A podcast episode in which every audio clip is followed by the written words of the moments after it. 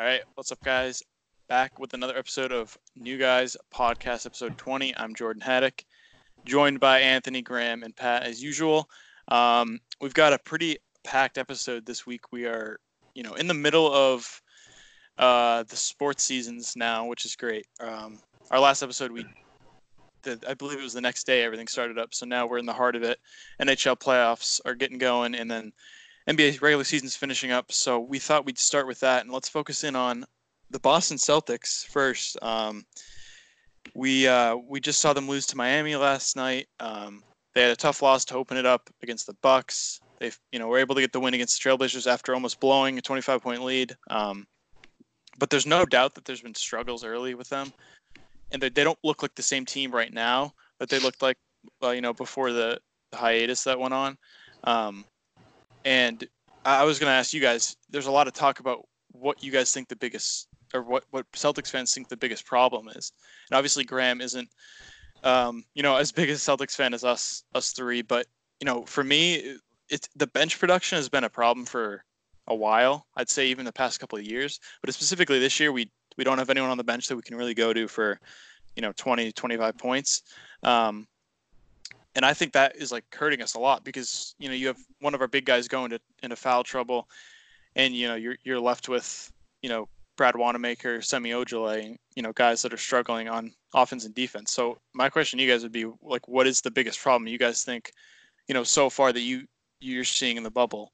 Because you know, for me, it's it's easily the bench that needs some work.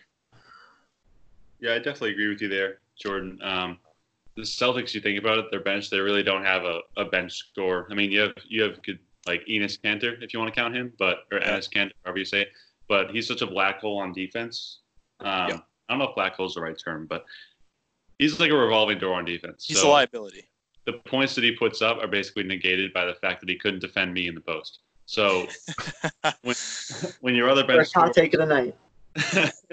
when your other bench scores Marcus Smart, probably, who really isn't a scorer at all, you know, obviously you're going to have issues. And a lot of the guys, you know, Grant Williams, Romeo Langford, um, these guys are really young. So, you know, in a couple of years, they'll probably find their groove in terms of scoring. But, you know, obviously our starting lineup is probably one of the more potent in the league in terms of scoring. But that bench really just falls off. I feel like um, potentially, you know, I think a lineup maybe with running um, Smart in the starting lineup maybe and having Hayward come off the bench maybe could infuse yeah. some scoring into the second unit. Um, but yeah, I definitely agree with you there, Jordan, that the second unit's really just been brutal in terms of producing a consistent scoring offense. So hopefully, you know, Brad can figure out something there because it's glaring issue, definitely.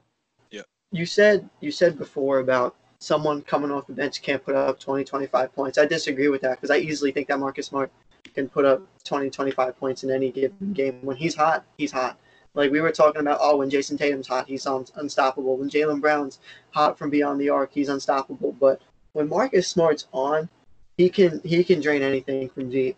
Um, I think he hit like three three pointers in a row, put up nine points. I think we went on like a nine two run. I don't know. I'm just making shit up now, but I definitely think when he's on, he's definitely on. But I think honestly, the biggest problem with the Celtics right now is when someone's off, it th- it throws off the entire um sync of things, you know, because I I immediately point to that first game back against the Bucks. Jaylen Jaylen Brown, Jayson Tatum looked like absolute garbage. Um, I think anyone can agree with that. I mean, obviously, the whole joke that he got the haircut and now he's fine, but I don't. I honestly don't think that. I mean, obviously, it really didn't have anything to do with it, but yeah, you can say that every time Giannis went into the paint, um, they called the foul because he's the reigning MVP. They're going to do whatever they can do to protect him, blah, blah, blah. But I don't really like to think that way. When J- Jayson Tatum was incredibly off, and we basically shot ourselves in the foot there, we could have easily beaten that team if J- Jayson Tatum put up 20, 25 like he normally does. But I can see him, he's slowly starting to get back into his groove. I get it. He hasn't played basketball competitive at that high level. I can't say he really hasn't played competitively because I don't know what he's been doing in his downtime, but he hasn't played at this high level like this. So you can't really knock him from there. Like I know when I get back on the mat um, after some time off, I'm definitely rusty with my timing and stuff like that. But you can't knock him there. So once Jayson Tatum's back, I think this team's going to be a serious threat. I, I? I've got to agree with y'all. I think that I obviously I'll get more into this later on in the episode, but I haven't been watching a whole lot of the NBA lately since the restart. But um, it the bench is just the biggest thing to me. I, I could name maybe one player on the Celtic bench. I know I'm not a diehard, but like it, it's rough. It's rough. You got the top, you got the starting five, and then that's it. And um, Yeah. you know, obviously some of the teams that make the deeper runs into the playoffs over the last couple of years, like Toronto this past season, Golden State, obviously they're pretty top heavy, but they've had depth. Cleveland, all of these teams that are in the conference finals and make it to the NBA finals, they've got the depth. And that's one of the main reasons that they get there. And if the Yeah. Celtics want to get to that level of competition and prestige in the NBA, they've got to step up their second and third line production. Uh, that's Yeah. just the bottom line.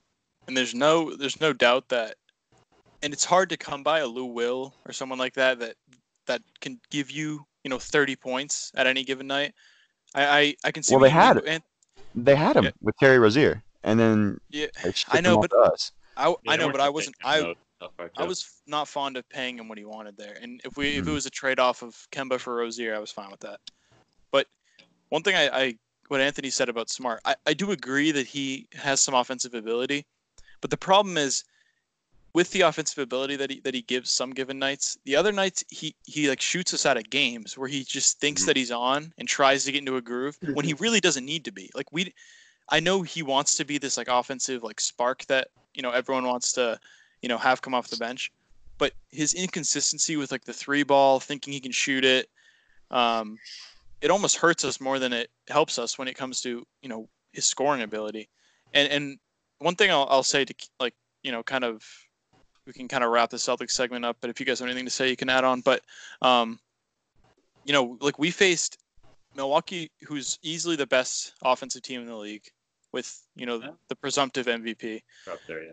Um, okay, one of them, I guess you could say. Yeah. Maybe the Lakers, Clippers, Heat, but other than that- they're Yeah. definitely one of them. And then you know had to face um, Miami Heat, who are a three-point shooting machine. Obviously, we saw Duncan Robinson just you know eat us alive with those backdoor elevator screens that were just getting killing us. We had guys running all over the place. But I think Celtics fans need to keep it into perspective of like th- these games really don't matter that much in the sense that if we can win the games that like the game tonight against Brooklyn, like the two games we have against the Wizards, Miami isn't going to catch us. They have to catch us. They have to beat us. And did you know they did their job last night? But it's not like not like we're a game out of the two seed. We're locked into the three seed as long as we win the games that we should win.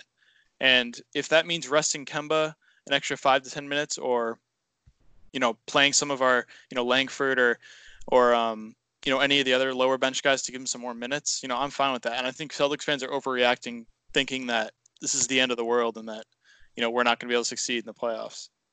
Yeah, I definitely agree. Like, you know, the playoffs is the playoffs, and at the end of the day, some of these more inexperienced teams, you see like the Heat. Um, obviously, they have Jimmy Butler, but guys like Bam Adebayo, um, Tyler Herro, Duncan Robinson, they don't have experience in the playoffs at all. Whereas we have guys like um, Kemba Walker's been there a couple times. I think two times, Graham, right? Uh, two or three, can't remember. Never won a first round, so Tatum and Brown, obviously. Could hear the Um, pain in his voice. yeah, yeah, pain. Um, Tatum and Brown obviously have loads of experience in the first couple of years. Smart's never missed a playoff. Hayward, um, all these guys, you know, you can't teach experience. So I think once Mm. Push comes to shove in the playoffs, hopefully um, the experience will outweigh any of the negatives you see. Um, especially Yeah. with our lack of bench scoring, teams tend to run a shorter rotation in the playoffs anyway. Um, So definitely, I think uh, come playoffs, we'll definitely be in a better spot. And also in terms of Jordan, what you and Anthony were saying about Smart, the only game I can remember us winning where Smart actually scored a lot was that game against Cleveland in the playoffs a few years ago. They Yeah. had like nine threes, but every other game, I feel like when Smart has to be the main option scoring, we Yeah. lose because you know all our other scorers are out. Like when he dropped like thirty something against the Suns earlier this season or something. Um, yeah. so like I think he can be a scorer, but it's really like you know if he has to be your scorer, it's a situation where Well, that, that's Yeah. that's interesting because when he played at Oklahoma State, that wasn't the case whatsoever. Because he was pretty much the only guy that they had there, and he Mhm. he was an offensive. I, w- I don't want to say machine because he wasn't, you know, at that level, but he was pretty freaking good in college in terms of scoring the basketball. And Yeah. I guess it may be because he focuses on his defense a little bit more now than he did before when he was in college. But and I mean that's paid dividends because you know obviously defensive player of the year candidate. First But-. Yeah, exactly. But it- it just it shocks me that he can't put the ball in the basket like he used to. Yeah, I think it's Well- like NBA. I, th- I think a lot of guys kind of struggle with that when they get the NBA too, and he's Yeah. probably just had to work on it. I Yeah. would guess, but I don't know. And before we wrap up the Celtics segment, um, I wanted to touch on what Jordan said about the Heat.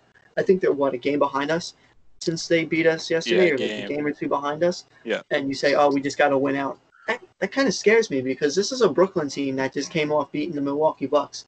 Like when I saw that headline the next day, because I, I don't remember what I was doing. I might have been working that day, and I, I don't think I had power. It was what Tuesday when they played Uh, Yeah, yeah. last Tuesday. night, right? Uh, last night. no, yeah, it was last night. two nights. It was Whatever. Tuesday last night. Tuesday. Yeah, Tuesday I didn't afternoon, know. think, yeah. I had no idea what was going on. I was trying to keep up with the Celtics with the little to no service I had with the storm that just came through.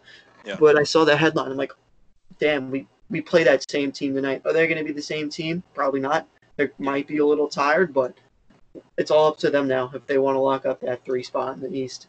Yeah. Um, we'll stick to the NBA, but uh, I'll just say one thing on that. I, th- I believe Giannis and Middleton didn't play in the second half. So, but the Nets were beating them throughout the whole game. So it wasn't like they like took over when the best players were sitting. So, but I agree that it is scary that the Nets, uh, the Nets definitely like you know were able to give it to the to the Bucks. You know, it's something that other teams can't do. You know, including the Celtics, at least you know in the past week. Um, I'm so mad right now. I'm so mad. I just looked at the NBA standings to try to contribute to this conversation yeah. in the slightest. You want to know something? uh, The Wizards have fallen below the Hornets in the standings based on their losses in the bubble. is Beal even playing? I think Beal's playing. Yeah, no, That's it's pretty sad. like shoulder surgery or something. I think. Oh, so he's not playing. Okay. Their They're a best full player- game and a half behind us. so Yeah. Their top two scorers are out, which like you know. Yeah, th- their teams. they- They're the worst team in the league without Bradley Beal, easily. They they they, they have all. They're all young guys, or they're or they're like washed veterans. Their best their best player I think is um what's his name Rui Hachimura right now. Mhm. Who's a He has potential though. Yeah, he's a rookie. Oh, he does. He's nice. He's So the Yeah. Heat are a game behind, a game and a half behind the Celtics right now. A game and a half. Okay. So theoretically, we play the Raptors once. We play the. Wizards twice. and We mm-hmm. play the Nets once, and then Tomorrow the Heat have Milwaukee. Yeah, the Heat have a very tough. They play Milwaukee. They play the Pacers twice. I think they might. I don't know who else they. But they they've got a tough schedule. That's one of the other things they need to look at is that the Heat have probably the toughest schedule out of anyone in the bubble, and then we have one of the easiest ones, honestly. And of course, we're one and two, which isn't a good showing. But um, I wanted to ask you guys. So we're now about a week ish in to the. Was it a week? I don't remember the first game was right Friday. about a week. Yeah. Um, so about a week in. Generally, the top teams in the league have stayed, you know, Mhm. as the top dogs. Like the Lakers have secured the one seed. The Clippers had a bit of a slip up yesterday with the Suns, where they lost that, That- that absolute winner was- dagger. nasty. Devin Booker. Yeah. Devin Booker just showed the why, you know, why he's one of the best out there. Um, but Still overrated though. yeah, I think yeah, I would agree. um, he he's got MVP potential, but not for like he's got MVP potential for like the same reason James Harden has it, where he can just like score an absurd amount of points. Um, but I wanted to see what do you guys think of um, who, who do you think is like a dark horse to come out of the playoffs? Pacers. And, and I would s- I would say yeah, I would Oh. say um like stay clear of like the top three or four seeds and like don't be biased and pick the Celtics, but like who in like the five through eight do you think could come in and beat a top seed and take over the playoffs? For me, I, I know like the Sixers are constantly like joked on about you know how Brett Brown's an idiot, which he is, but how, how they just can't get anything going when they have probably one of the most talented rosters in the league. Um, and I don't want to say this, but they could easily upset the Celtics in the first round. It's not. It's not. I, don't think it'll happen because I think the Celtics will be able to suppress them enough, suppress Embiid enough. But I mean, they have the talent to come through, and you know, if they can go out and beat the Celtics, um, th- that shows that they, you know, they have the ability to beat pretty much every team, at least in the East. So I, I would I would go with the Celtics, but I mean the Sixers. But I think that uh, like, what do you guys think of any other teams that you know could come out and shock the NBA? I think that as long as PJ Tucker keeps playing the way that he's playing, the Pacers won't lose to anyone. Like Yeah. he is playing like a man possessed. NC State product, by the way. Yep. So, I, I like, dude, his stat lines are incredible. Like he didn't miss in the first half yesterday. He took like, Yeah. he took like what was it, like eleven Eight or nine shots? shots. Yeah. He was eight, he was eight for eight or something. Yeah. He, he's knocking down absolutely Well, everything. Leader in Well- August scoring for the NBA. Yeah, and a lot of people counted out the Pacers, rightfully so, because at one at one point in time, Mhm. Sabonis had said he wasn't playing because he was getting, or he had injured his foot, I believe. Mhm. Oladipo had originally said that he wasn't going to play, but he was going to the bubble because he didn't want. He, he wasn't a, a COVID thing. It was just that he had just gotten off of injury. He didn't want to like you know re-aggravate it. Mhm. And then he comes back and says he's going to play. So then everyone's like, all right, Pacers could you know do something. They still got Oladipo. Now PJ Tucker or uh, sorry TJ Warren, Yep. not PJ Tucker. Um, comes I may in- have said PJ Tucker already as well. whatever. T- we, we know what you're talking about. Um, Yeah. Warren comes in and uh, absolutely lights up, you know, the bubble and is arguably the best player so far. So he's kind of replaced Sabonis in the scoring, you know, aspect of the game. And it, you're right, Graham. If he can, yeah, I mean, yeah, if he can keep this up, I should say, you know, if, if at the end of these eight games he's averaging anywhere He's near turning 25 Kawhi points- Leonard. Yeah. Yeah. Okay, we'll slow down, but Uh, um, I think it, he's a great young player, but I think the when the sample size needs to grow a little bit before we like start making claims of like he's a top like 20 player in the league. Oh no, I'm not saying all that, but right now he's putting up Kawhi Leonard numbers. Sure, sure, but it is say even like James Harden numbers in terms of scoring, like Yeah, no, 51 he's- points, 53 points. Yeah, he's de- he's definitely hot. Um, Yeah. The the right Pacers, like organization, like you think about, like last year we played them in the playoffs and they, um, like Oladipo is out. Like they're whatever they're doing, they're coaching. Their front office is Yeah. just like, maybe it's because they're in Indiana. I don't know what it is, like the Hoosier mentality or something, the underdog mentality. They just consistent. They just like win for whatever reason, whatever. Like I don't know how they do it. I don't know what's in the water out there in Indiana, but like I don't know. I respect it. I think Malcolm go for it. Brogdon is definitely a big piece out there. Um, yeah, Loki. Yeah, they're, they're definitely a scary team. I think. Yeah, before I get into my take, we were discussing Marcus Smart before, and he just hit a three, so he might be getting into a groove right now. So, but for some reason, something's just telling me that the nine seed in the West, the Portland Trailblazers, can if they get into the playoffs, they can make they can make Yeah. some freaking noise, dude. hmm Like I, Yeah. the way Damian Lillard can change the pace of the game and change the com- the momentum of a game completely. I think they can look what they did. Look what they did against the Celtics. I mean, granted, the Celtics are still still a little rusty, so to say, Yeah. but I definitely think because I, I think the lineup on paper is pretty good. You got Melo. I mean, granted, Melo is like a like a, um, what's the a journeyman, as they would Yeah. say, like almost like a Yeah. journeyman quarterback that they would that would be in the NFL. But in terms of the NBA, obviously, you got CJ McCollum, you got Hassan Whiteside. I think that lo- roster is pretty talented. yeah, And if they, if they, who's the eight seed in the West now? I'm trying to I look think it up. it's Oh, The it's Grizzlies Spurs. are winning it, though. It's the The Spurs. is it Nobody the wants the Spurs to make the The playoffs. Spurs Grizzlies, sli- yeah, the, It's The the Grizzlies Grizzlies right now, out. but they're they're slipping they're out 0 right oh and 4. now. They've- Are you yeah, sure they've they still have it? They still have. it. I'm looking at it right now. They have it by one Okay. game. Okay, Yeah, because I remember looking at it last night They're gonna had win. started. it's gonna be the Spurs or the Trailblazers. The Grizzlies lost Jaren Jackson, so they're Don't done. sleep. Don't sleep on Phoenix right now. Phoenix is on a Okay. streak. Yeah, they haven't They- lost yet. I want them to get think- in so bad. I think they're out. What three games, Pat? Four games? Yeah, Two and a half. Two and a half out of the eight seed. Yeah, don't sleep. Well, here's oh, 'cause the here's Spurs. Yeah, you're right. Okay. The thing So- is, they're behind the Blazers and Spurs right now. So well, how far out is New Orleans? New Orleans is half a game ahead of Phoenix, so they're two games behind. So here's my thing Go ahead. Go ahead. Zach. with with New Orleans. They've still got Zion on a minutes restriction.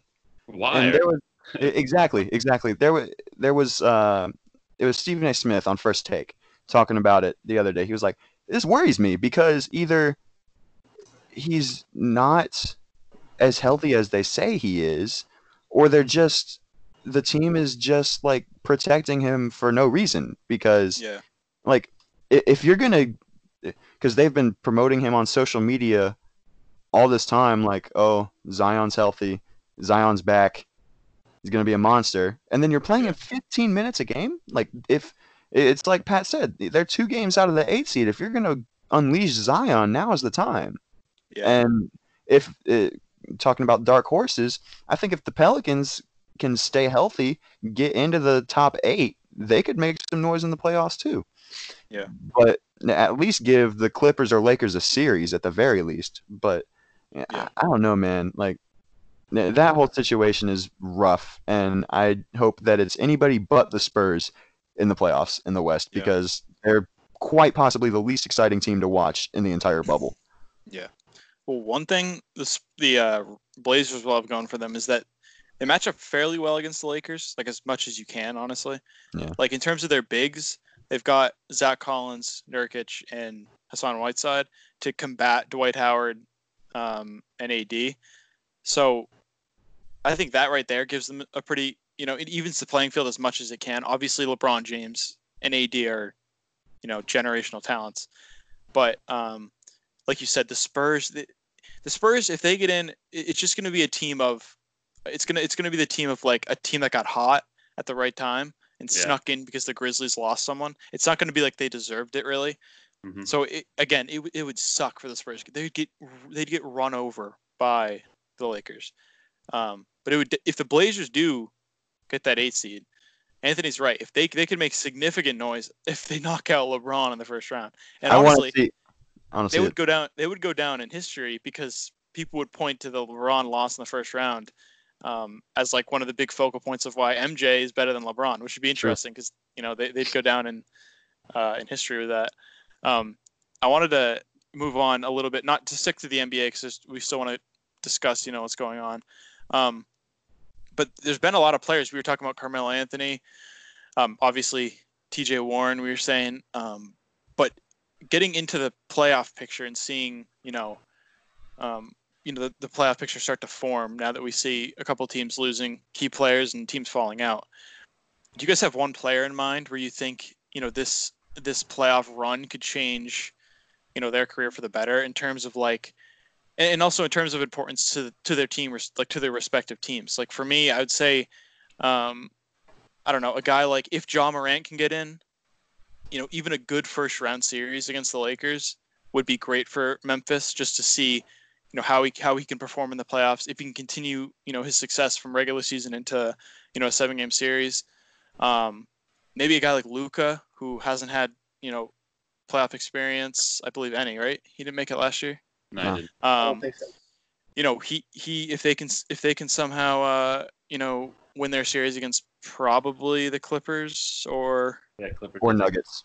yeah, Or- yeah. or or yeah, or Nuggets. Um, but like someone like that, I mean, guys that the guys that could easily make a, a huge impact and maybe move up in the ranks of, of top players in the league. Is there anyone that you guys, you know, other than aside from like Jayson Tatum and you know Brown and Celtics guys? I've got a couple personally, maybe too many. Um, first, I think Devin Booker, if they can make the playoffs, I know like they, they won't beat the Lakers, but that'll be huge for him because his big thing is he wants to make the playoffs, and he hasn't done it in four years now. Um, so if he can lead his team and he can, you know, put up 30 point games or something, people are going to give him credit for that, obviously. No one expects him to beat the Lakers, but if he can get a game even, um, I think that would be huge. And back out east, I think up in Toronto, um, Kyle Lowry and Pascal Siakam, I think. Obviously, Kyle Lowry got like a huge legs last year. Yeah. What'd you say, Anthony? I said Fred VanVleet because just because I when they Love beat the guy. Lakers when they He's beat not- the Lakers the other night, right? Yeah. they proved that they didn't need Kawhi. They're the, that's the reason why they're the champion, they're the reigning champions. And I genuinely forgot that the Raptors were the reigning NBA champions because it's been over a year, and by Mhm. now I would have thought we would have crowned a new champion. But um, given the circumstances, we haven't. But that team was just so freaking good the other night, and I think Fred VanVleet was um a big part of their um what's the word? I don't want to. I don't think success is the right word, but the reason they, yeah, Yeah. That, that, he's the reason why they blossomed so well against the um the Lakers the other night. And I think if he's on, he could definitely make an impact. And obviously Damian Lillard. I saw what he did to my Celtics the other night. So I'm Well, pretty high on him. forget- Yeah, people forget that VanVleet was the second best player during the finals last year, other than Yeah. Kawhi Leonard. Like he he just can take over a game from the point guard position in a way that few can. Like he's such a good game manager, which is Yeah. very rare at this at in this day and age at the point guard position. But to answer your question, Jordan, I think that guy that stands out for me in the way that you're talking about is Shai Gilgeous-Alexander Mm. because if the Love him. Thunder if the Thunder can do some stuff in the playoffs right now that I think they're looking at um, they're either going to get the five or the six seed in the West. They're tied with the. Rockets right now. Um, they might be able to move up to the four depending on what happens, but the the whole two through six in the West is pretty close. Yeah. But if the Thunder can make it, you know, win a playoff series, and and Chris Paul is no bum. He- He went to my middle school, so I I, I mean I, I love it. I, I'm not even joking. My mom taught him in, in middle crazy. school. My mom taught him in middle school. So uh, yeah, connection. cool. Went to, huh? Yeah, it was I'd pretty cool. cool. Yeah. Um. So I've always been a Chris Paul fan. So th- I would love to see the Thunder do well. But Gilgeous-Alexander is one of the players that he's starting to get some recognition. You know, he made the Rising Stars game this year, and but I think that if he can make noise in the playoffs, especially in the Western Conference where the competition is really tough, I think that you know he'll move up in the ranks of you know players in the league pretty heftily, especially considering that that Thunder team isn't very deep. They've got uh, Lu Dort coming off the bench out of Arizona State. He's a pretty good talent. Um, Hamidou Diallo is also pretty solid. But besides, they've got Bargnani. Um, I, I think it's I think it's Bargnani. Gallinari. Uh, Gallinari, my bad. I, I, Yeah. I was thinking Andrea Bargnani for some reason. They got Gallinari, That guy. SGA, Chris Paul, and Steven Adams. But Yeah. beyond that, they don't have a very deep team. And if Gilgeous-Alexander can carry them into at least a second round, maybe beyond, I think that he earns a lot of respect Yeah. in the NBA circles. Mhm. I'd agree. Yeah, the, that that West race is close. There's a lot of interesting matchups that could come up with that. I think the Rockets OKC would be a great great uh game just because of like Russ back, you know, Yeah, against his home his going hometown team. Um, but in terms of uh, like I want to just jump back to the to the dark horse teams. I think the Rockets are, you know, they they have two two players on their team that both probably get the most criticism in terms of playoff Mhm. success among the league. Russ hasn't made it anywhere since KD left, other than the first round exits. Um, Harden obviously made it to Game Seven against the Warriors, and then their entire team shot themselves out of the game in that like historically bad 30 missed threes or whatever it is.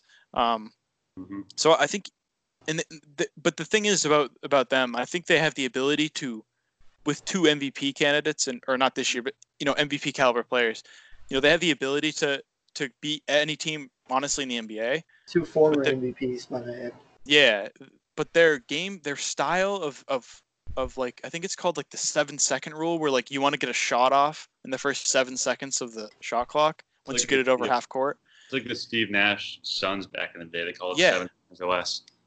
Yeah, and I mean D'Antoni hasn't really changed his game at all, and it, it sucks for for um you know Harden and Russ because I think you know if they do get eliminated early on, they're still going to get you know critiqued for it, but it's it's almost like the Rockets just need a, a switch in terms of their coaching. I feel like to, to really blossom that team and make make Russ the facilitator. He's he's dialed dialed back his offense a little bit and let Harden go off, and um, I don't know. I think I think they have some ability to make some noise. Although their small ball bullshit that they run sometimes is just ridiculous, and they would get worked into next week by the Lakers.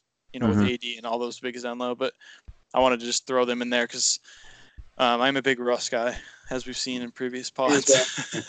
I should buy a Russ jersey, honestly. I'll wear it one day.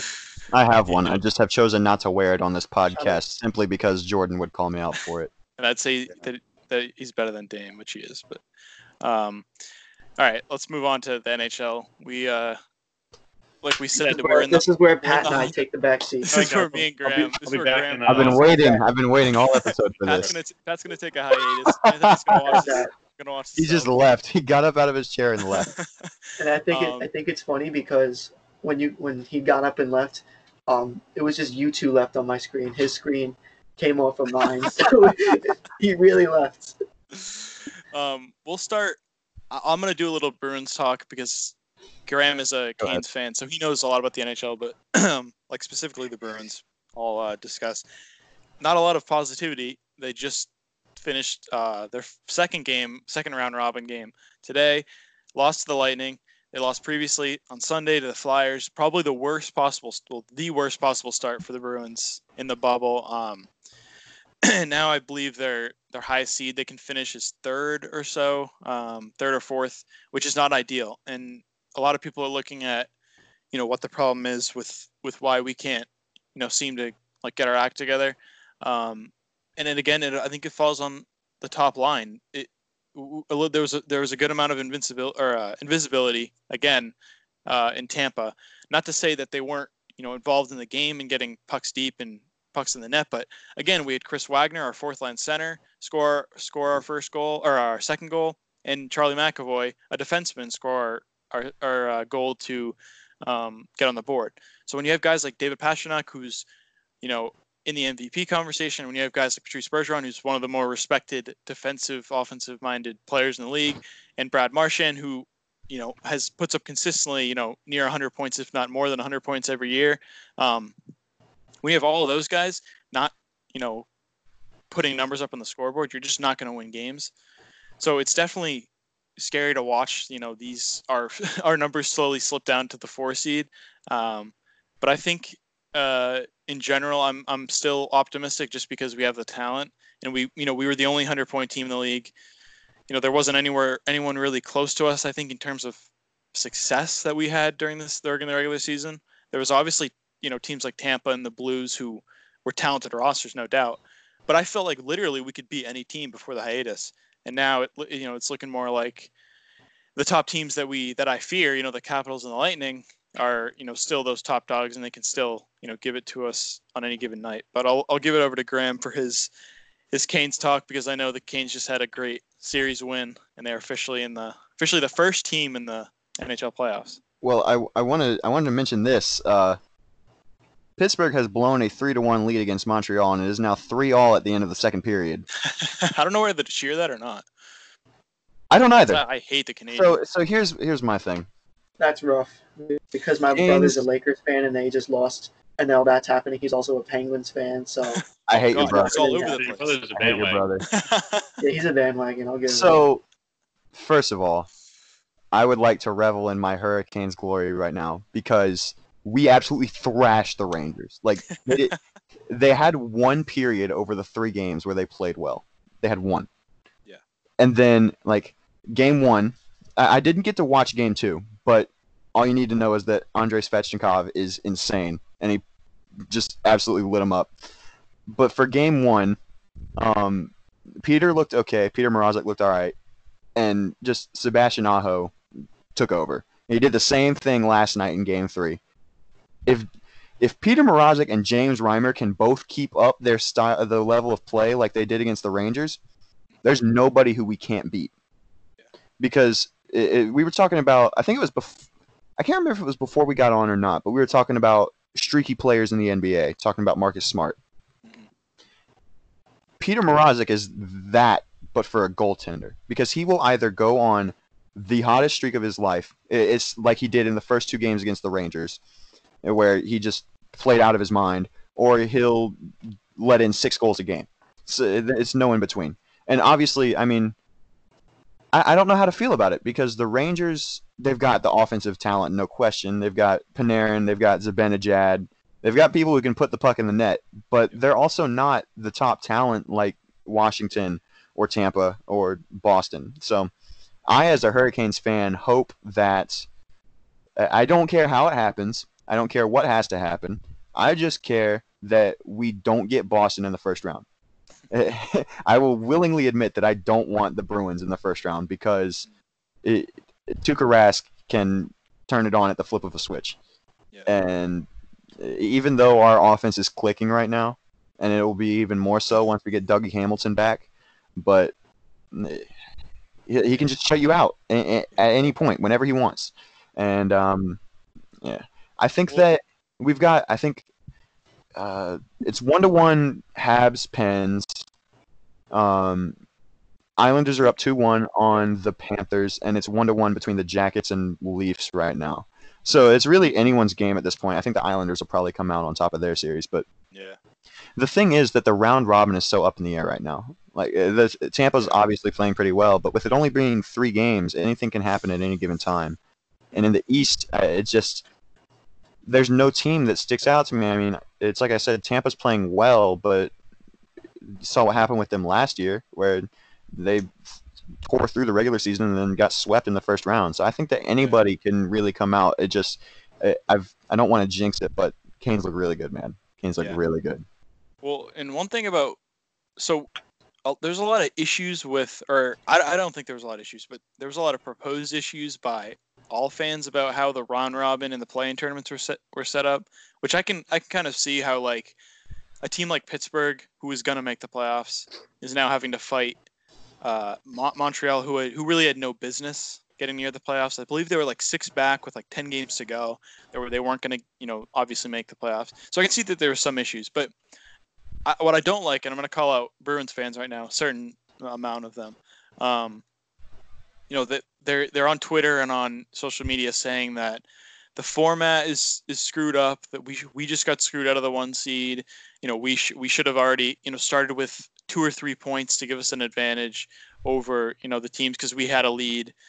And you know what? I already hate this talk because it's almost it's almost sounding like to me if we lose in the first round or we lose uh, don't win the cup, you know, you're going to be the Bruins fans are going to be going at whoever won the cup and saying you don't deserve it. We finished in first, which I hate because we talked about it a couple weeks ago of how is this how are championships going to be viewed this year in terms of you know how much they mean, and we know we're going to have a section of NBA fans, NHL fans that say if LeBron wins, it's not going to matter as much. If Russell Westbrook and Harden wins, it's not going to matter. If the Celtics win, the Bucks were the better team and they would have won if if it hadn't stopped. You know, you're going to have people like that. But what I don't want is an overwhelming majority of fans to try to like negate the title, which is what I think Bruins fans are already starting to do. Um, and I, I don't like it because if you're starting this early saying the format's effed up when you, you know, played awful against the Flyers, didn't show up at all against your exhibition game against Columbus, and then come into Tampa and have one one good period um, of play, and then get absolutely taken over in the last six minutes to lose the game with a minute left. You know, you just don't deserve to win, and we haven't deserved to win either of these games. So, Bruins fans just need to bite the bullet and realize that we're gonna have to play. We're gonna have to play Carolina. We're gonna have to play the Penguins. We're gonna have to play, you know, the Islanders, and we're not gonna get an easy matchup in the first round like we had, you know, hoped. But um, yeah, I think I think you're right about the Canes. They obviously made it last year to the conference finals. They, you know, we did, you know, 4-0 sweep, but you guys were able to beat, you know, the Washington Capitals in the first round. So you obviously were no, you know, slouch. And some of a couple of those games could have gone either way. It was just a matter of, I think we had a lot more experience on our team with Bergeron, Krejci, Chara, McAvoy. You know, the big well, guys. to be honest, I don't think it's even that. The Canes are just the the number one problem that the Hurricanes have is that they're not disciplined. We take way too many penalties, Mm. and Yep. Boston's power play was just outstanding last year. We couldn't do anything to stop it. Good this year too. it, it's good this year, and the Hurricanes are still taking penalties like it's candy from a baby. So, i if we, that's why I'm scared. Another reason on top of Tuukka Rask. That's why I'm scared to play the boss to play the Bruins in the first round or at any point. Um, But yeah, if if Boston can keep their power play up, um, they won't have trouble getting out of the first round. I wouldn't say, but Mhm. it, it's Well- also up in the air. You don't know who's hot yet. Yeah, and the second round is going to be interesting. The first round will be too, because if if we finish in the four four spot, we're probably going to play Pittsburgh, unless of course you just said Pittsburgh is you know blew the blew the game, blew the lead at least uh, today. If they end up losing the series to Montreal, who knows what happens? But Well, Generally, yeah, if- yeah, if we're either if we finish as the four seed, we're either getting the Hurricanes or the Penguins, um, and that you know would be a good series in itself, either one of those. Um, but even in the second round, you're going to get, you know, us, you guys, uh, the Capitals, the Lightning, the Penguins, some Flyers, some form of matchups there. maybe those the are all- Yeah, exactly. Like they're they're gonna, they're all you know elite teams in the league. So it'll be interesting uh, to see how it plays out.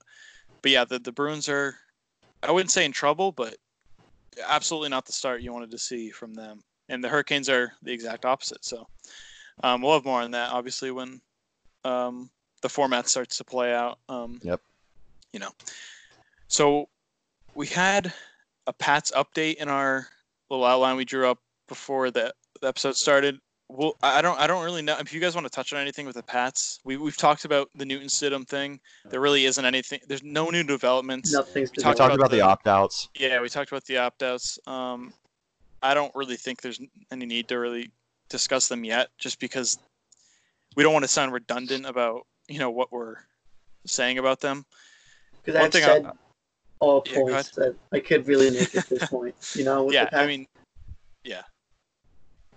I know you drew up like, oh, discuss the breakout player for this year, Yeah. but how many times am I going to say Ja'Whaun Bentley's going to break out this year? Yeah, This for year real, for real. I, I thought of that now, and I thought that was just so silly. Just, yeah. JC Yeah. Jackson, watch out, man. one, one thing, one thing you will you could say is that like this. I don't think we've mentioned this before, but this is definitely a year of like, kind of like you don't have the general like normal script of like Tom Brady, Julian Edelman, like the same old same old guys. So there's definitely room for like anyone really to blossom and to try to take over. So it's that it, it, we'll just leave it at that and say we'll have more obviously when we get closer, but it, it'll be certainly uh, a year that where where certain players could you know uh, break out and show what they uh, show all the talent they have. Um, so we got I want to add, I want to add the Celtics are up by 26 right now. Feeling good.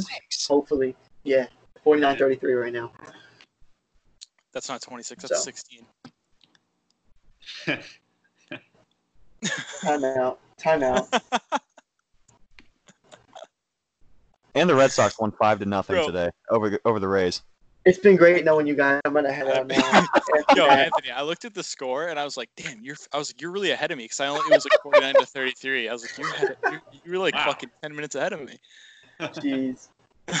Yeah, I right, did. well, Anthony, you can't go anywhere. You can't go anywhere because up next we got your. re- You said you haven't watched too much wrestling. Do you want to do a little segment on it or no? I'll do a little segment. I'll do whatever I can because I'm just finding it really hard to get into the product. I mean, yeah, I said that last week. That's redundant at this point, but I gave you some Um, pointers in case you want to follow him.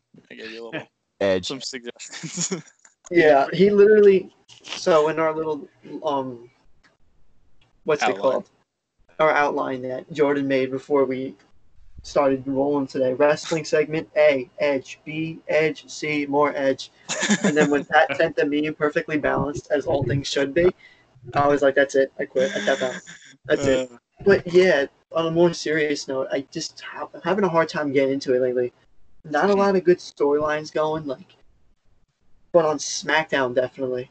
I've been really having a hard time um trying to watch that, but I didn't I didn't watch it this past week. I watched the Celtics and the Bucks. I probably was better off watching SmackDown. Hmm. But I I woke up the next morning and my brother said, "Oh, the Fiend attacked Alexa Bliss." Big 300 pound dude attacked a 110 pound woman at the end of um SmackDown. Like, oh, the office? I'm like, I'm like, okay, that's no, but I'm thinking like that's interesting. We haven't seen anything like that since the Attitude Era. Like they haven't pushed that boundary. I mean, given the Fiend is this monster character that they're they've been building up for the last few years now, but I mean, have they screwed it up? Yeah, definitely. Especially the Goldberg match and that Hell in a Cell match. Don't get. I'm not going to get into that. But it's definitely interesting because I think Bray Wyatt, as I've said in the past, is honestly the most brilliant one of the most brilliant minds in wrestling right now, just Hmm. because he's so good on the mic and he just knows how to tell a story. You just like I'm glued to the TV every time he's on when he's doing Yeah. his Firefly Funhouse Firefly Funhouse segment. But besides that, um, I watched a little bit of Dynamite tonight. Really wasn't that into it. Um, I missed MJF's promo and I missed Chris Jericho's promo because I was watching the Celtics and um, the Lakers before that. But what are you gonna do? I'll catch up on it tomorrow. That's it. I'm done with wrestling. I, there's nothing really. I, I'm really having a hard time watching it lately. Oh, Drew McIntyre and Randy Randy Orton are gonna fight at SummerSlam for the world title, and I'm honestly excited about that match. I think Randy Orton is the perfect guy right now on Raw to make Drew McIntyre like even look like an even more strong champion until Brock comes back and you know we know how that's going to go. Brock's going to take the title off of him as soon as they're allowed to have fans back in, which I think is a shame because I think Drew's the best champion we've had in a while because it's always flipping back and forth. It's oh Vince will give it to whoever the fans want, like Kofi Kingston, Daniel Bryan, blah blah blah, and then they give it back to Brock just to draw that draw that money, which I don't think it's fair because I know um, Brock Lesnar is a how do I say it? Um, he's not everyone's cup of tea. Some people love him, but some people don't like him because of the whole part-time thing, and he just goes in and he just beats people up. It's not fun to watch. But when they get it right with him, they definitely, they definitely know how to um, like I think Drew McIntyre beat him in like five minutes at WrestleMania, and I think that was the best way for him to kick off his um title run. He's a legit champion, not someone they're just gonna have drop it in a month or two. But I think I can see him being the champion for the long run, but I can see the argument as to why Brock will um, pick up the title from him once everything returns to somewhat normalcy and he can be the money draw that he is. Okay, I went off a little longer than I expected there. I'm proud of myself. Give myself You're over your two minute- myself. You're over your Oh, two wait, minute two minute. uh, target. The alarm hasn't gone off yet. um, All right, yeah, I'm done. so we got that wrestling wrapped up, and usually following that wrestling segment, we usually follow it up with our top ten. For this week, we're sticking with the NFL theme, um, and going with top ten wide receivers currently in the NFL. Um, I don't think we've done any current current list for. Quarterback. We did do quarterback. Yeah, we did quarterback. Right.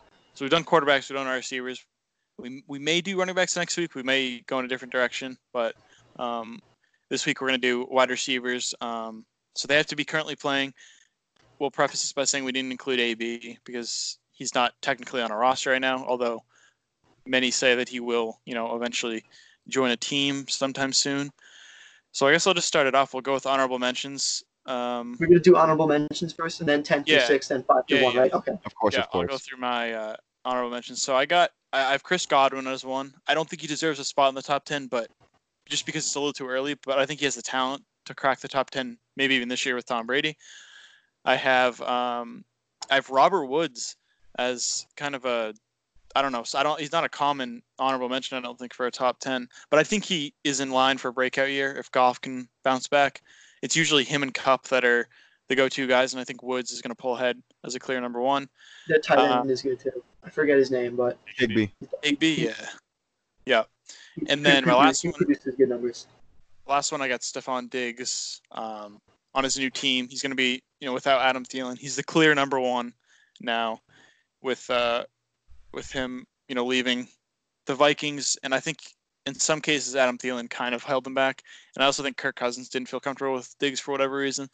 So, um, with that being said, I think he easily is one of the most talented receivers. I think he's this is kind of the notion behind him of like he's one of the most talented receivers, but he just hasn't had that you know breakout year where he's a, he becomes a top receiver. And I think you know he's he's deserved. He has a, he has enough that he's done and that he deserves a spot you know right outside the top ten. But if someone had him at ten or something, I wouldn't. That I think that's fair. So that's it for me.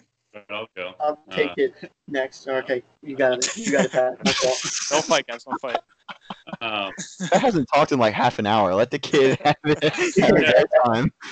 I've just been reacting. Um, honorable mention: I have AJ Green, like who hasn't played in like three years. Okay. He's just when he's healthy or when he was healthy. I don't know he's going to be when he plays again, but he was like, you know, I think easily top five.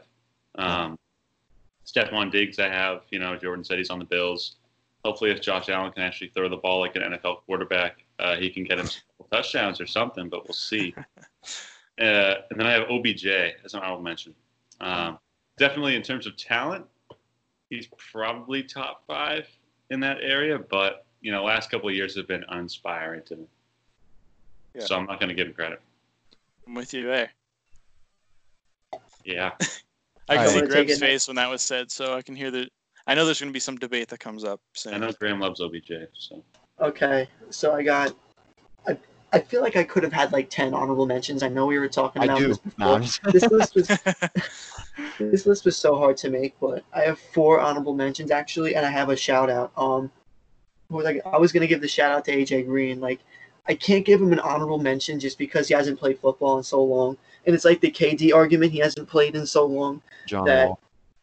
Mm, Yeah, John you can't give him. He might not be the same player. He might. Hopefully, he is because he's really fun to watch. But you just can't give him the nod for right now. But honorable mentions: I have Chris Godwin. Like I, I couldn't put him in my top ten.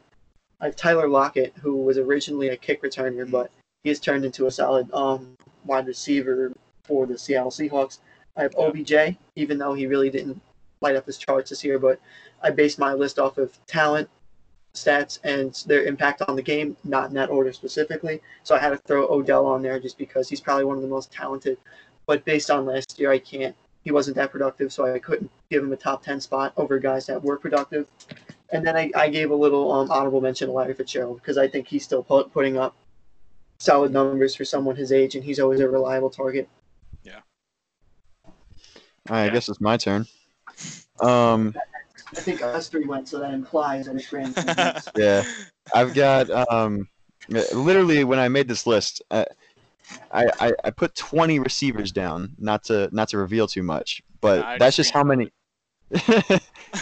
that's how many people I feel like deserve credit, and um, so that it just goes to show how tough I thought this list was. But um, if we want to get right into it, I've got uh, Tyler Lockett, similar to Anthony. I've got um, Kenny Golladay as an honorable mention. Incredible talent. Forgot about him. He, he's he's underrated. I But Jordan and I are on the page Not. Golladay. If he can if he can have a full season as the number one with Matthew Stafford, I think that I think that he'll break out and he'll get the recognition he deserves, but he hasn't had it yet. So that's um that's my take on him. I've got Adam Thielen as an honorable mention, as well as DJ Moore. Interesting. hometown guy. Oh, Our one town. guy I want to mention. I forgot to. I didn't include him in my honorable mentions, but Tyler Boyd. You guys mentioned He's AJ solid. Green, so He's I think he, he's blossomed with AJ Green's absence. So who knows Yeah. what him and Burrow could do. Um, this And. AJ Green is healthy now, by the way. Yeah, He's participating in training camp right now with the Interesting. I Bengals. think- it's also he, he needs to be able to stay healthy. Yeah, So, because I think he like he can get over injuries, but it's almost like either he comes back too soon and re-aggravates it, or he just I don't know he doesn't come back to his normal self for the last few games of the season. So hopefully, uh, like I, I want him to succeed. He's one of those guys. He's almost like Fitzgerald, where like you can't really hate the like no one hates him. He's just like yeah, he's You really just a can't. great receiver. Yeah. he's solid. Yeah. All right, we can move into our top ten. I'll start it off. So uh, at number ten, I have Kenny Golladay. Uh, he just snuck in for me. It was it was tough. I, I love Kenny Golladay. I think he's like he's like a he's almost like a mini, mini Megatron. I think that's his nickname, honestly, in Detroit, because he's pretty tall, but he's not as good as Megatron. And like I think I agree with what, what Graham said. If he can get a full season in with Stafford as the as the number one receiver, I mean, there's no if if he can become that mini Megatron, obviously he's got you know a lot of potential to. He's got a very high ceiling. I think maybe the Yeah. floor isn't there yet, just because we need to see a little bit more of him. Kind of the same argument with Chris Godwin, where he has a, a, a lot of talent, but we just need to see more of him. Yeah. So I think I can I can understand not having him outside, but I do think he he he is better at least slightly than my who I who I had as my honorable mentions. Um, at number nine, I have Odell. I was trying to figure out where to put whether to put Odell a little bit higher or I could put him at ten and flip him in Golladay, but I decided nine was a decent spot. At eight, I have Amari Cooper. Um, at seven, I have Keenan Allen, and then at six, I have Mike Evans. Wow. Oh my god. Well, wow. Oh, wow. All right. Wait, Uh, what's the problem, Anthony? What's the problem? Mike Evans is not better than Keenan Allen. Yes, he is. He's not better than Absolutely. Tyreek Hill. He's not better than Tyreek Hill because I know you have Tyreek Hill in that five spot or the four spot. But he put him You're below. saying, wait, who are you saying isn't better than Tyreek Hill? What am I? What am I saying? Because I know you have Mike Evans. Mike Evans is too low for me, and that's just absolutely okay, so you think mind-boggling. Mike Evans is better than I think he Tyreek? is better than Tyreek. Yes, absolutely, Okay, absolutely. disagree. All right. But go on. All right. Well, here's my list. Pat's turn. So, like Jordan, I have Kenny Golladay at 10. And you guys were saying once he gets a full season under Matty's staff, we'll know whether or not he's top 10. Say But he led the league in touchdowns with friggin' God knows who under quarterback. David Blough. Yeah, Did he actually lead the league in touchdowns this year? he did. He He was 11. close. Yeah, I knew he was close. I did not know that. Yeah. So, Shout Kudos. out Kenny He balled. also, like Jordan, I have actually no, Jordan didn't have him here. Um, I have Chris Godwin at nine, just Mm. because I think he's very talented. But like like you guys said, obviously I need to see more of him. He's only had one Yeah. good year. So at eight, I have Amari Cooper. Um, at seven, I have Keenan Allen. But I want to say I think Amari Cooper has the potential to be better than Keenan Allen. Like at this moment, it's just like he can't really stay healthy, and um, you know I'll give it to Keenan Allen for now. And at six, I have Mike Evans, Good So- list. just like Jordan, except for that nine spot. Anthony? Okay, so at number ten, I got Stefon Diggs. Like I'm gonna just I'm just gonna throw it out there. Anyone that didn't make my list or had an honorable mention, any given day this could have been flipped. This is just what I'm Yeah. feeling right now because there's just so much talent at the wide receiver position in the NFL right now Yeah, that it's it's just deep. really hard to tell. Um, number nine, I have Amari Cooper. Number eight, I have Adam Thielen. I don't think anyone mentioned him yet. Number had seven, I have for me. number seven, I have Tyreek Hill. We're gonna get into that later. And number six, I have Davante Adams. Oh my god. The Oh my Davante Adams disrespect continues. Woo! It continues. Unreal. Oh my This is what I said. My five, my five and six spot. We were Harry, discussing before. and Were the The hardest. most consistent wide receiver in the entire league should not be that low on your list. Wow. As in close Well, to he is. Well, he is. Oh, why? Oh, I know he is. I just listened. Why? You're asking me why? No, I'm asking Anthony. Like Oh, y- okay. you can't just do that. You can't just drop it without without We'll an into it. explanation. We're gonna get into that. Go We're ahead. get into I, that. I can. T- Oh, I you can already tell get you into I it. don't have him that low. So go ahead. Graham's contesting it. No, I get it, but he's the most consistent. But I feel like this guy's more talented than him. Like I took talent into a bigger consideration. I took I'll say- overall. I'll say Michael Thomas is more consistent, but True. Adams. Yeah, I just think I just think the guys ahead of him are a lot more talented. And I think they got the stats to show. As of right now, this is as of right now. Like we said, like we say with the Russell Wilson argument, you could say that if there was an MVP for the last five years, it would be Russell Wilson. And if you were to say there was an MVP for the last what, um, three, four, five years at the wide receiver position, Davante Adams would be a lot higher for me. perhaps. We'll discuss. I could see the pure Graham rage. gets- It's not Graham enough gets his. We'll, we'll, uh, Okay, I so to say. I, I We're gonna start- play. Graham and I are gonna play Warzone later, and or when, whenever we do, he's gonna be like, "I'm gonna be We're like, yo, can you pick me up?" And he's gonna be like, "You you put No. Davante Adams at six. I'm, gonna, I'm gonna have to leave you. Yep. You want me to buy Okay, you back? Nah. I, I liked your list at first because I also have Stefon Diggs at ten. Um, number ten, I have Odell. Or not, number ten, I have Diggs. Nine is Odell. Mm. Um, those two could flip flop either way for me. Um, I think it's insane if you don't have Odell Beckham Jr. on your top ten because And why don't you he's say been in the. He fell under the radar for me, honestly. He he still doesn't have a season where he's played. Uh, he doesn't have a season where he's been healthy for the entire year and had less than a thousand yards. Yeah. He, it, it- since his rookie year, and I mean, you can attribute the lack of touchdowns this year to being in the new system or just being on the Browns or whatever you want to call it. But you know the Browns. Like he's he's still putting up numbers, and he had Jarvis Landry with him this year, as well as David Njoku, and a better running game than he ever had when he was in New York. No disrespect to Saquon Barkley, but I would take Chubb and Kareem Hunt over Saquon Barkley and whoever else they have, Wayne Gallman or who, you know, whatever. I take that. offensive Do, line helps too in Cleveland. ex- it, it helps the case arguing for why Odell's numbers decreased. It doesn't help Cleveland, but it, it, But he's not saying it helps their running game as opposed if we, we're comparing. their, their Cleveland- offensive line is trash. I don't know what you're saying. It's better than the Giants, though. Yeah, that's that's kind of better than- I'm better than the Giants. Now But anyway. that's number two. That's enough on Odell. Okay, so I've got Diggs ten, Odell nine. At eight, I have Mike Evans. Yo. Oh my god. At, at seven, Who's, oh, Pat who left. said Odell? Oh, did Pat leave? I don't know. Pat's I don't out know. again. He's out. Going That's a good. hot take. Pat, Mike Pat, get Evans out of at here when you heard that Mike Evans take. Mike Evans is way too low. It- okay, seven, I've got Keenan Allen, like many many others here. Okay. Slayer. Greensboro's I thought on, by the way. Greensboro. North Carolina. No. I thought you would have him higher because you'd have Yeah, his so jersey I. on. And at number six, I've got Tyreek Hill. Mm, no, bro. See, here's the thing for me. Tyreek's numbers are boosted because he has Patrick Mahomes and he's fast as hell. Oh come on. Yeah. Okay, he's fast all as hell. he That's, that's, a, has. that's an attribute That's to his wide receiver.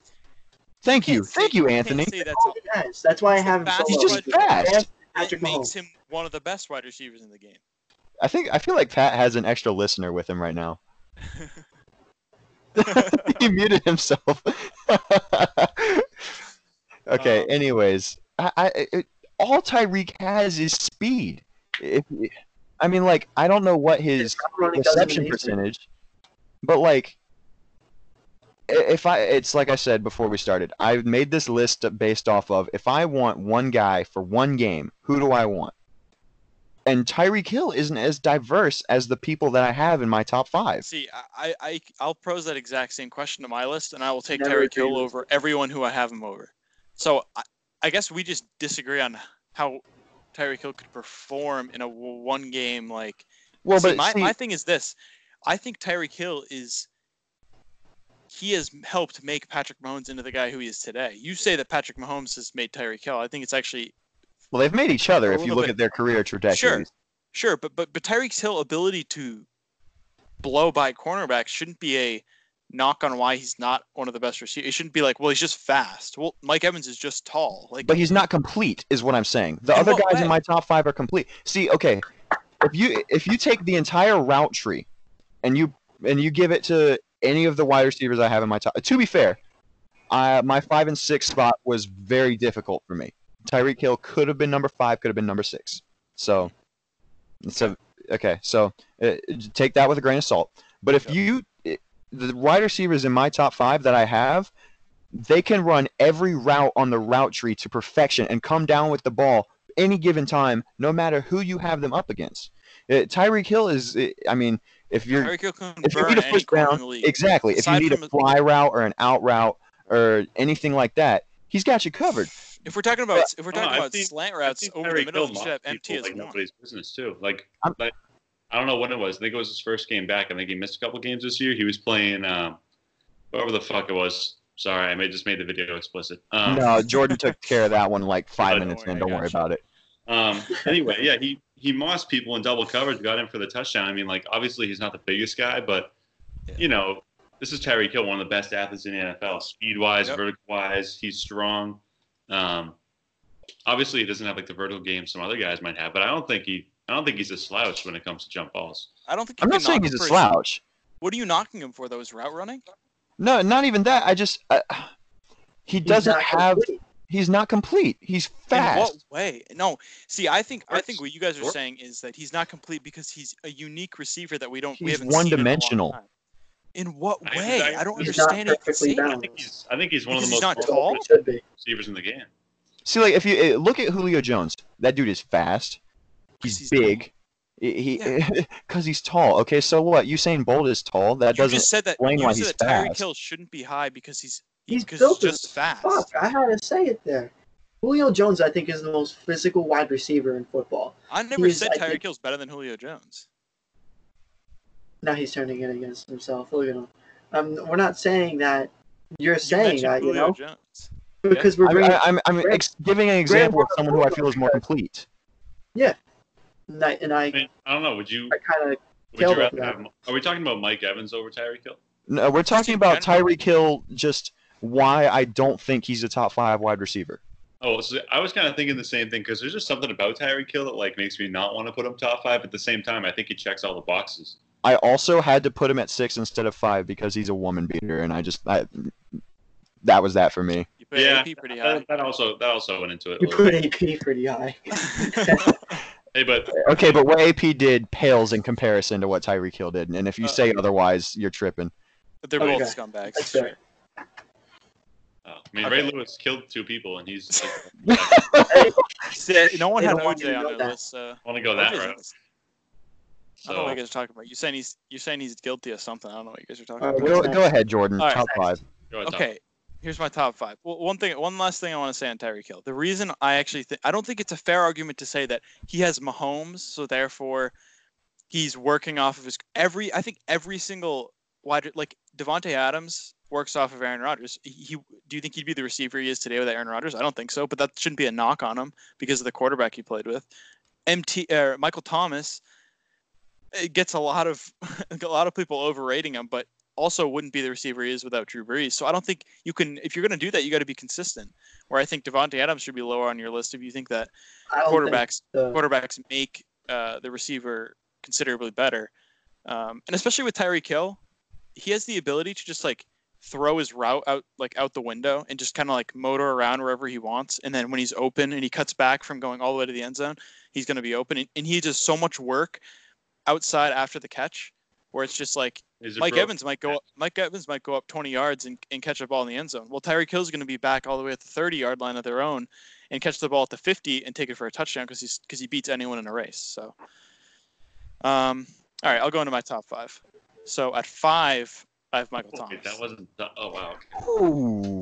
Okay, that's Um, low. Sorry, Okay, Jordan. Yeah, I missed that. that's I low. I have, I thought I had him low. I did At- too. At four, I thought I had him low, but I feel better about myself now. Jordan- Jordan, who'd you have at five? I missed that. MT. Michael Thomas. Oh, dude. Um, I, don't, I don't like him I love his. I love his delayed reaction. bro, are you? ki- He the guy is the only target on that Saints team. Like whoa, Julio whoa. Jones, you could say Is. is only target. DeAndre Hopkins, like Davante Adams. Davante Adams isn't the I- only. I don't think he was the. Maybe You know- last year you could say that, but he hasn't been the only target on the Packers. I don't know. I think I think MT. Uh, Hey, I don't know. Maybe Jimmy he- he Graham. could've- I guess That's your he could boy. have been. He is my boy. You're right. Jordy Nelson in his prime too. I think they played together. Um, maybe for one year, but not too long. I think MT could have gone four for me. I don't think he deserves a top three spot. He guess he could have gone four, but I, I I'm gonna go ahead. I'm I have Tyreek Hill at four. I have Davante Adams at three. I have Hop at two. Julio at one. All right, I'll go. I go. thought he said um, Coolio at one. I was like, what? I've got. What? What did What did you just say? Don't worry about I it. It doesn't, it doesn't deserve recognition. Um, I heard Coolio instead of Julio. I didn't even hear. I didn't even hear the difference in the two words. Go, just- go ahead, Pat. I'll just go. I'll just go. I'm just gonna block that up.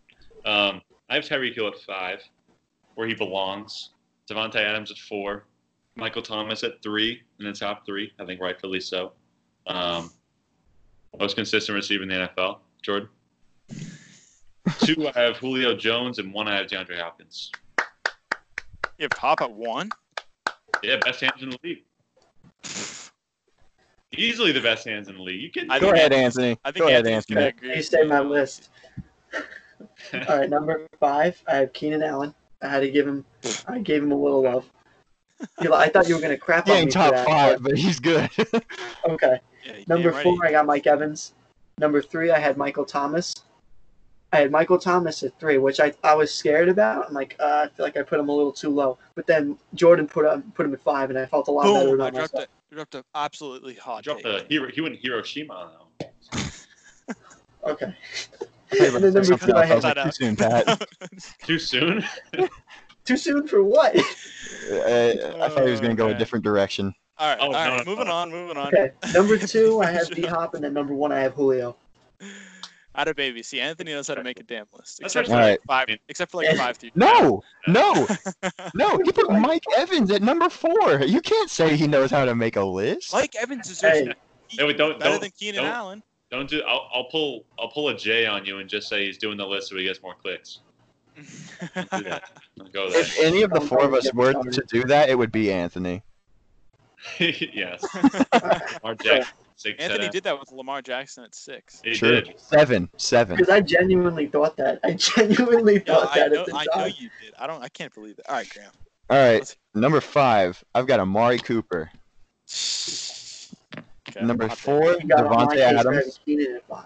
Right. No, you're a Cowboys fan. Because Amari Cooper can do whatever you want on the offensive side of the ball. He can beat you underneath, Tyreek Hill. take Never off deep, and he can toe tap on the outside.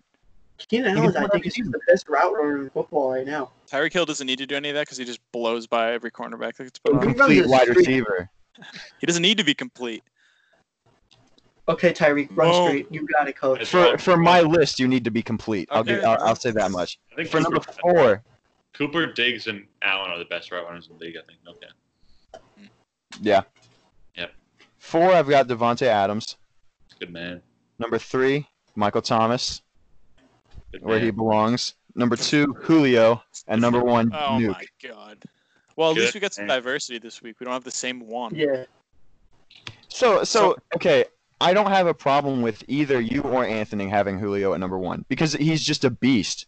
He's Sure. he's an absolute monster. Like I wrestled back and forth between Julio and Hopkins at number one for a while. Like when I, I showed you my phone earlier, I have Julio at number one in the version that's in my notes app. But I feel like DeAndre Hopkins just you can put him on anybody except Stephon Gilmore and he'll have himself a game. So mm-hmm. like Hell yeah. yeah. I, I just Well, Julio and Hopkins are two very different receivers, but like I just feel like Hopkins is more I, I, don't even know. I wanted to say complete, but I don't think I that's know the word.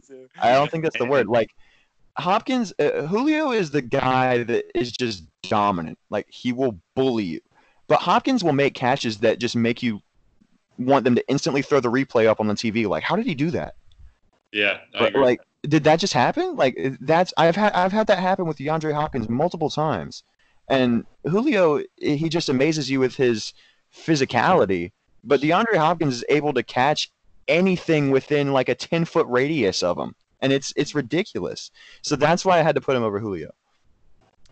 Right. So he here's my i- this. I know I'm gonna get s- people in the comments saying that my Michael Thomas ranking is too low.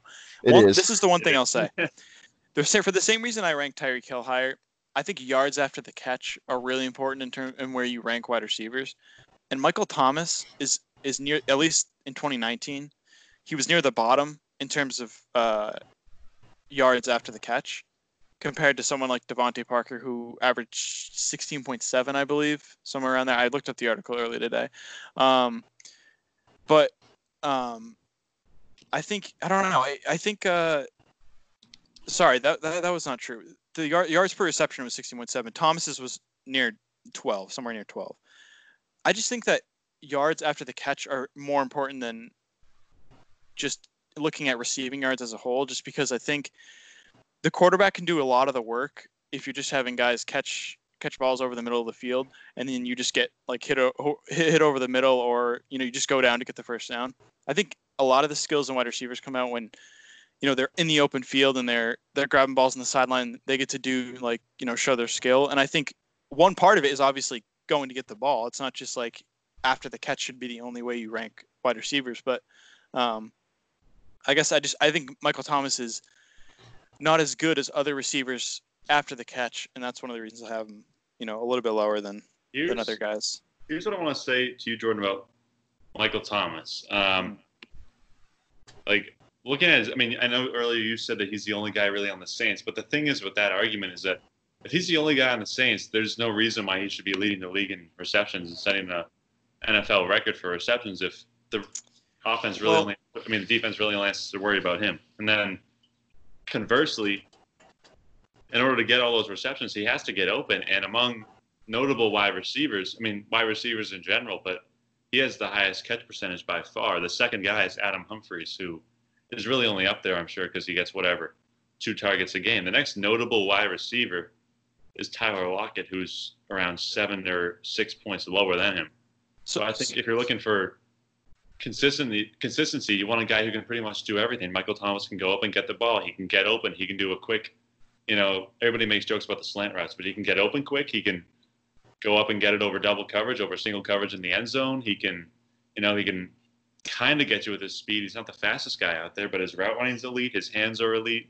Um, his verticality is elite. I think placing him below guys like Tyreek Hill and Davante Adams is really criminal, and I think he supersedes them So- in a lot of categories. Okay, that's fair. So what I'll say to that is I think if you're ranking, if you're going to put more into the ranking wide receivers in terms of um, how how easily or how well they can catch a football, MT should be one. Obviously, I think that's kind of a given. Maybe you could have D Hop or Julio over, but I think MT is at the top in terms of able to catch the ball because obviously his receptions are are high, but he isn't that great at getting separation downfield. He isn't a deep ball guy at all. I think it was like four percent of his of his uh, his plays or his uh, route routes run were were gained like less than 20 yards or thrown for less than 20 yards in, in, in terms of how, how long it was in the air or how much it was in the air. So again, I, I think it just depends on where you what what types of um, like statistic you use to to determine what which receiver is better. And again, I'm not saying that Michael Thomas isn't a talented receiver, but I think every single wide receiver that I have above him, Hill, Adams, Hop, and Julio, all can do significantly more damage after the catch than Thomas, and at least can compete in terms of their ability to catch the ball um, and go up and get it and grab balls that are you know they don't have any business getting. So I think uh, that would be my defense of, of Thomas. If any of you guys have anything to say to that. I will stay on the topic of Michael Thomas, and I honestly agree with you in all his um his flaws in his game. We're not knocking him in any way. That I mean, yeah, he's one of the, he's a top five receiver in football. He's doing something right, but for me, I have three. Um, I can't see him jumping up unless either a he improves on any of the things that Jordan mentioned, but I think that's going to be really hard if Julio and D Hop don't decline in any way. You know. Yeah. So, but I was watching. I think I was watching Good Morning Football the other morning, and they reported something that he said he is 100% confident he can break his record. And at first, I thought, oh, this guy is arrogant. He's so full of himself. How are you gonna um recreate a um record record breaking year? And I think he put up what 149 receptions last Yep. year, and he's gonna Something like try and go go for 150 this year. And Nate Burleson said, I would have a problem with him if he didn't think he can do that because you got to have the faith in yourself. I mean, all the people knocking him for all the um slant route jokes and all that good stuff, but if he really puts his mind to it, I think he could jump up a little higher on my list. It, but that's me personally. And I remember I wanted to uh, rally off of something Graham said before about um, D Hop. The fact that he said he met multiple times. Um, he's had to go back to his TV, like they would um, play replays of D Hop. Like, did he just do that? But for me personally, I'd rather watch Julio just absolutely bitch another man throughout the course of an entire game. That's me personally. I just think that's so cool how one specimen. He's not even a human. He's a he's a specimen. He's a different breed, dude. The fact that he can, that someone like that can do that to another grown man, another 250 pound man, I think that that just gives him that little edge over DeAndre Hopkins for me personally. You sound like Michael Keenan Scott. Allen, Keenan Allen, I think he, I think he's the best, one of the best route runners in football. And his his numbers might not say it, but I think he can dominate in his own way as well. Hmm. I think that I miss the days when Philip Rivers was good because that was when Keenan Allen had his highest level of production, and he's not going to have any help with. So you're gonna knock him? I Rod. No, I'm not going to knock him. I'm just saying that I, I I wish that he still had a solid quarterback so that he could put up the numbers that he could put up. You know, like Yeah. Philip Rivers was garbage this past year, and he's not going to get any help from Herbert or Tyrod Taylor, whoever ends up being at the helm this year for the majority of it. I think Herbert will get the reins on towards the back half of the year, but that's just me. I I mean, I don't know. I I think that like we said, Julio and Hop is just a matter of personal preference. What kind of style of play do you like to watch? Because they're both incredible. Uh, there's no doubt about it. Um, in terms of Michael Thomas, like you were talking about Jordan, I think that he, first of all, he doesn't run a whole lot of deep routes because the Saints aren't a deep ball team. Their offense doesn't resol- revolve around the deep ball. They have Ted Ginn who runs down the field on a fly route pretty much every play that he's on the field, and that's about it. They they do a lot of crafty stuff in the backfield with Latavius Murray and Alvin Kamara, Taysom Hill. Everybody knows about what they do with their playbook and all of that. But at the end of the day, their offense revolves around Drew Brees being able to hit receivers right out of their break between 5 and 15 yards down the field. It, it doesn't Sure. revolve around them moving the ball down the field in big chunks like a lot of Yeah. other teams, like the Chiefs. And so I don't think you can knock Michael Thomas for that because it's a product of the system that he plays in. Um, Sure. Yeah. Sure, but but, but I, what I would say to that is, then you have to look at, is it more his talent as a receiver that's getting him those yards, or is it more of the product of the Saints just have a good system that works and they're able to get him open? I mean, I, I don't think you can use the argument of like he plays in a good system, therefore you can't use him not running deep routes against him, and then I can't come back and say, well, is it just the system that he's performing in that's that's doing well, that's or fair. would he do think- this on every team? I think that's fair. I think that the system and Michael Thomas feed off of each other, to be fair, because the system yeah, I agree. Saints try to run wouldn't work as well as it does if Michael Thomas didn't have the skill level that he- does, Sure. and, Yeah. and vice versa. Michael Thomas wouldn't be the wide receiver he is if he didn't play in an offense that benefits his skill set. Yeah. The way No. that it does. Yeah. So yeah, I, I think it goes both ways, but I still think that you know he can boss up anybody you put on him, especially because like Anthony or Pat, whoever it was, it was Pat. Everybody knows he's the best wide receiver on that team. Now that they have Emmanuel Sanders, it might be a little bit different. I'm interested to see how that offense works this year. Mm. But there's no reason that he should be getting as many catches as he does when everybody knows that he's the first, the first, uh, the first read out of the backfield for Drew Brees. So So, so he'll definitely be getting a lot of double coverage treatment this season. Well, Yeah. I don't know that uh, he should have this past year, and he didn't. But even he can't because now they have another o- another option. Emmanuel Sanders isn't a bum. too, and don't Well, forget He- Kamara's here's a big Yeah. threat in the backfield. th- this is what I would say. I I think there's no doubt that Thomas, when it comes to if you're going to rank wide receivers in terms of like 10 yards or less, or even in their route running, Thomas is at the top of the list. But I, I like Pat, you asked the question like, why is he able to gain? Like people always knock him for his receptions. Like he, he gets so many targets and he gets so many receptions, therefore he gets a lot of yards.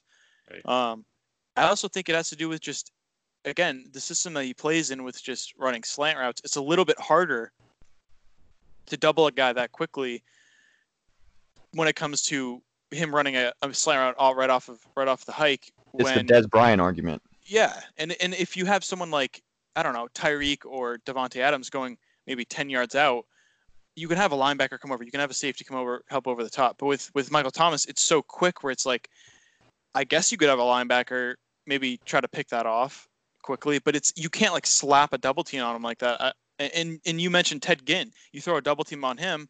If you're throwing a if you're pulling a safety down at all, you have Ted Ginn who can burn a lot of corners in the league with his speed.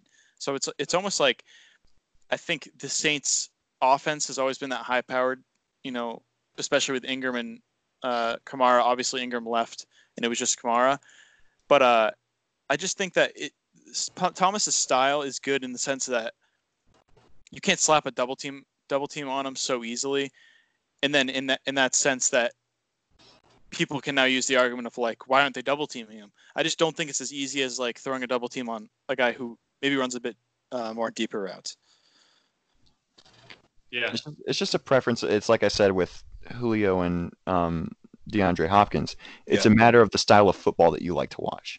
Yeah, yeah, that's fair. And so that's why that's why I have Amari Cooper over Tyreek Hill. That's why I have Keenan Allen over Mike Evans. That's why I have DeAndre Hopkins over Julio Jones. It, it goes on and on. So yeah. Now that Well, you say that, it makes sense. Like it's starting to connect. Okay, I see why I put Julio and Mike Evans at one and four. You know, because I like watching the big big bodies going out, yeah, Yeah. completely mossing people. Okay, now, everybody likes to see everybody likes to see that, but I Yeah. just prefer to I see. just favor that a little more. Yeah, yeah I If still think fair. you're. You're, I still think you're off some kind of drugs, possibly multiple, for putting Mike Evans not only in your top five but at number four. No, I respect we'll that. see this. We'll see this year. I guess. He's not better than Tyreek though. No, he's not. Um, yeah, I'll we give you agree. that Me one. and Graham agree. Stamp it. Mark it. Flip no, it. he's not. Whatever you two agree on goes. Um, all right. If anyone doesn't have any final thoughts, we can wrap up the list. Oh, Def- when when Graham ahead. was saying about Keenan Allen before and how oh he really hasn't had a good quarterback since Philip Rivers dropped off. Yeah. Keenan, if you're listening, you want to come play one Patriot place every Sunday. Cam Newton, baby. Call. yeah. Give us a Yeah. call. Not me. Ke- Give Mr. Kraft a call. Yeah. No, give take- us a call. We'll get in touch with Kraft for We'll you. take any of these Yeah. Yeah, topics. yeah, yeah. yeah. We'll take care for We'll real. get in touch with him for you. Or All you um, got to do is hop on a pod. That's all you got to do. That's the fee. Oh man! All right, that wraps up the list. Uh, we'll post that whenever this episode goes up, probably Friday again. I'm As sure always. we'll get some uh, some pushback from some of our spots. I think I'll get some MT pushback. Oh, But that's fine, You'll I'm get it from me. I'll go in the comments. I'll go to war with you. I um, most all right, definitely will. Engagement. that, Wait, uh, real quick, that- before we go off. Yep. Update. The Canadiens have beaten the Pittsburgh Penguins. Oh my Oh, god, jeez. bro! That's actually hype. I'm kind of glad. Go Habs! I've never said that in my life, but I don't want the Penguins getting in. So they're one away, one game away. yeah, it's elimination time for Sidney Crosby. uh oh. That's gonna Oh, be a game boy. to watch whenever that one's on. I hate the Pens, so I love this, but I also don't want to face the Bruins in the first round. So something's got to something's got to give. What's funny is you're gonna be lose. so now if they if if they get in, if the Habs get in, the one seed automatic, automatically faces them. Yeah, So then you're gonna be hoping the Bruins beat the Capitals to somehow steal the three seed. So you're put you're rooting for us now, right? Yeah. Yes. babe. Yeah. I'm rooting for you so that I don't have to play you. Also, and- the Celtics are now up by 24 on the Nets. For realsies this time. right now. For realsies. Yeah, for realsies. We like to see it. Jumping back to the what we love to see. I don't wonder how Tatum's doing. I haven't really paid attention, but Ten Probably pretty good. I know he scored. I know he. I know he scored the first five. I know that for a fact, but I don't know. Jaylen has 21. I was just checking out the box score. I don't know if it's updated, but Jaylen Brown is five of nine from three, it's pretty good. Jesus. and the Nets starting lineup as a whole is two for uh, I want to say 13 from three point. Things we love to see. that's starting lineup's a loose term. That's like their bench. yeah, really. I know they, they really don't have anyone. I could Right name I could name two people, three people from the Make starting that- what- lineup. What was it? Two for what from three? 13. Two for 13, yeah. Make that three for fourteen because they just. I think they just hit one. Oh shit. Damn it. All right. Caris LeVert has two blocks though, which is pretty good from a guard position. Pretty good. He's a good. He's a good player. We'll we'll wrap this up with final thoughts. I don't know if you guys have anything you guys want to say. We kind of already started getting into it, but um, Um, Uh, yeah, I have I have one. okay. I hate the Yankees. I auto drafted my fantasy baseball team because I had work the night of the draft. And my team ended up having Gerrit Cole and Aaron Judge. And because of my intense Yankees hatred, I traded both of them right off the bat. Um, and so now Aaron Judge is going off. I don't really know what Gerrit Cole's doing, but it doesn't matter because Aaron Judge is going off, and I hate Like it. six homers in five games or something. I think it's seven and six now. Jesus Christ. Yeah, You know what, Graham? Balls I respect, juiced. I respect you trading them though. I I couldn't I couldn't play uh, with a team with that many Yankees studs on it. I couldn't do it. I, I got Acuna out of it, so I wasn't mad. But Hey, I gave you the. I was your. You uh, did. go-to guy. yeah, Jordan helped me through that. I'll give you credit. um, I don't think I have anything to add. Oh, I definitely do. Um, I'll wrap I know last end, week we You guys can go. Yeah, I- go we put on the main page last week the fundraiser for Jared. I think we're closer to twenty five thousand, maybe even thirty thousand dollars right now. I'm not entirely sure. I haven't checked it out, so I know we put that on Ride the Waves main page. So anyone who swiped up and donated, thank you. I mean, I know you guys are probably out way the fuck away from Lindenhurst, New York, a little small town on Long Island. Um, but that really means a lot to the entire community. So if you donated, thank you. If you didn't, okay. Okay. not do it.